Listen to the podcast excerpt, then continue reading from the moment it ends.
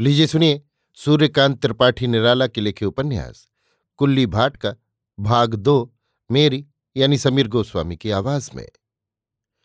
जीवनचरित जैसे आदमियों के बने और बिगड़े, कुल्ली भाट ऐसे आदमी न थे। उनके जीवन का महत्व समझे। ऐसा अब तक एक ही पुरुष संसार में आया है, पर दुर्भाग्य से अब वो संसार में रहा नहीं। गोरकी, पर गोरकी में भी एक कमज़ोरी थी। वो जीवन की मुद्रा को जितना देखता था, खास जीवन को नहीं। वादी विवादी था। हिंदी में कोई है हिंदी भाषी? किसी महापुरुष की जबान से कहा जा सकता है? नहीं। मैं हिंदी के पाठकों को भरसक चरितार्थ करूँगा।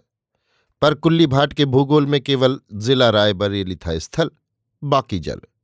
एक बार लाचारी उम्र अयोध्या तक गए जैसे किसी टापू में यान, रेल यों ज़िंदगी भर अपने वतन डलमऊ में रहे।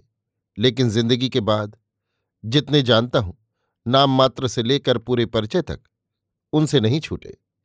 गढ़ी के किनारे कबीर को महासागर कैसे दिखा, मैं समझा।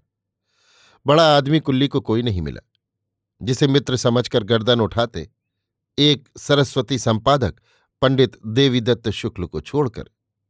लेकिन शुक्ल जी का बड़प्पन जब उन्हें मालूम हुआ तब मरने के छह महीने रह गए थे। मुझी से सुना था।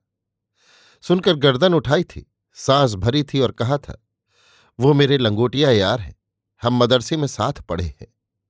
मुझे हंसता देख फिर छोटे पड़े, पूछा, देवीदत्त बड़े आदमी हैं? मैंने कहा, आपको मदरसे की याद आ रही है, जिस पत्रिका के आचार्य पंडित महावीर प्रसाद जी द्विवेदी संपादक थे, उसके अब शुक्ल जी हैं। ना जाने क्यों कुल्ली को फिर भी विश्वास न हुआ। मैं सोच रहा था, या तो कुल्ली मदरसे में शुक्ल जी से तगड़े पड़ते थे, या याद आया, शुक्ल जी को बैसवाड़े के कवि कंठाग्र है, कुल्ली की दोस्ती के कारण। कुल्ली गुरुस्थान पर है। मुझे भी उन्होंने कुली यानी एक दांव पर चढ़ाया था। नरहरि, हरिनाथ, ठाकुर, भुवन आदि, मालूम नहीं कितने कवि गिनाए थे अपने वंश के। मुमकिन है इसलिए भी कि धाक जमाने में मुझे कामयाबी ना होगी, ये मैं बीस साल से जानता हूँ। अलावा मेरी दृष्टि का प्रतिष्ठा दोष कर दें। पर कुल्ली को मालूम न था कि मैं कविता तो लिखता हूँ, पर कवि दूसरे को मानता हूँ।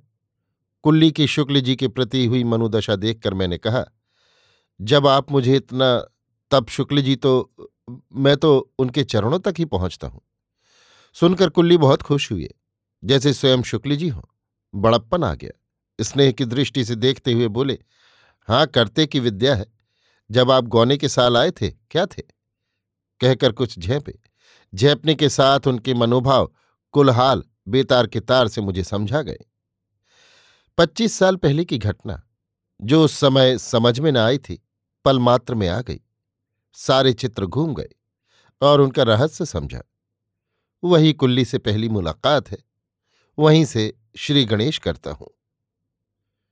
अभी आप सुन रहे थे सूर्यकांत त्रिपाठी निराला के लिखे उपन्यास, कुल्ली भाट का भाग दो, मेरी यानी समीर गोस्वामी की आवाज़ में।